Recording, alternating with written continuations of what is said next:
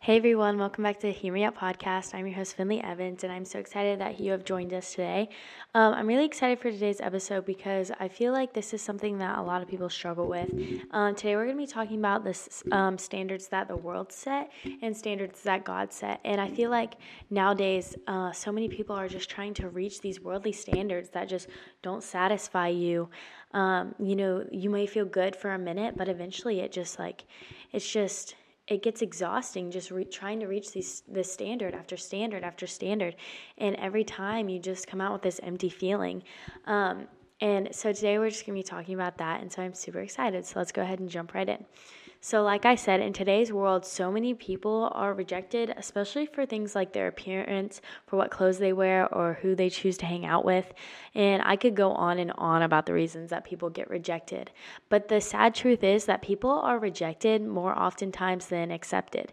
And the standard that people set nowadays for what you have to look like and what you have to wear or who you have to hang out with in order to be accepted is just ridiculous. And what I mean by rejected is not being accepted for like your appearance, um, for your outward appearance.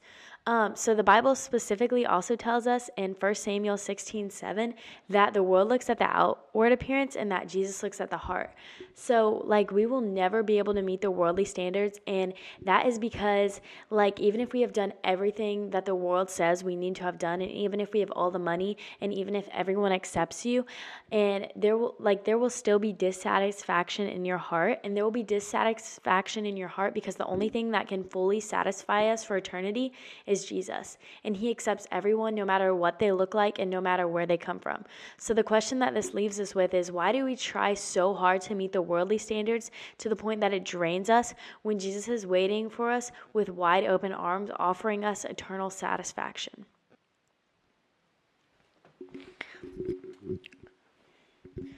One reason I think we try so hard to meet the world standards instead of just being accepted by Jesus is because our prayers aren't always answered right away. But we can immediately go and buy this, or we can immediately make this decision and it immediately happens. But we need to learn patience because if we are willing to wait on Jesus Jesus's timing, his but we need to learn patience because if we are willing to wait on Jesus' timing, his plan is so much better than what anyone could ever offer us. So instead of rushing doing all these things because we're trying to meet the worldly standard that won't fulfill us, we need to learn patience on and allow Jesus' timing on our life.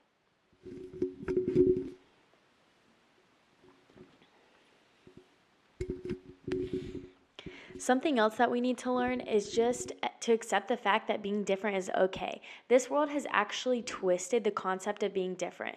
Like, we are. We are so held up on wanting to be like everyone else and wanting to have the same life as everyone else when God created everyone to be different in their own way. And the only way we should all be the same is in the fact that we are glorifying God together. But we actually do what but what we actually do is jealously try to be like others, and those ways are completely opposite of God's ways. So, trying to be like other people actually just ends up getting us further and further from God because their ways are worldly and not godly.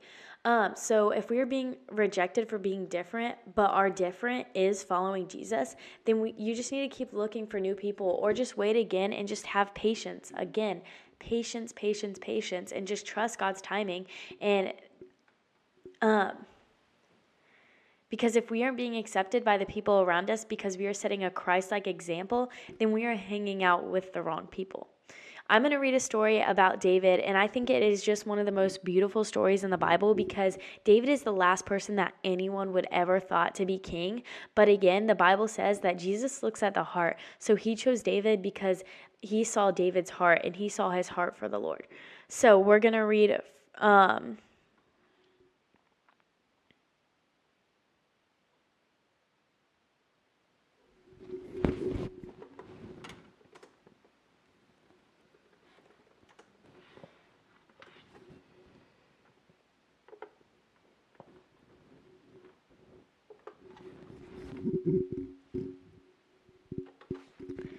So we're going to read 1 Samuel 16.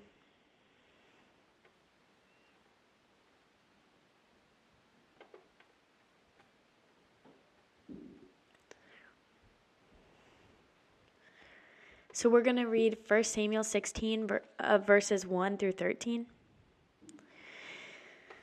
So we're going to read. Um, so we're going to read 1 Samuel 16, verses 1 through 13. And it says, The Lord said to Samuel, How long will you mourn for Saul, since I have rejected him as king over Israel? Fill your horn with oil and be on your way. I am sending you to Jesse of Bethlehem. I have chosen one of his sons to be king. But Samuel said, How can I go if Saul hears about it? He will kill me. The Lord said, Take this heifer with you and say, I have come to sacrifice to the Lord. Invite Jesse to the sacrifice, and I will show you what to do. You are to anoint one of you are to anoint for me the one I indicate. Samuel did as the Lord said. When he arrived at Bethlehem, the elders in the town trembled when they meet him. They asked, Do you come in peace? Samuel replied, Yes, in peace I have come to sacrifice to the Lord. Consecrate yourselves and come to the sacrifice with me. Then he consecrated Jesse and his sons and invited them to the sacrifice. When they arrived, Samuel saw Eliab and thought, Surely the and thought, Surely the Lord's anointed stands here before the Lord.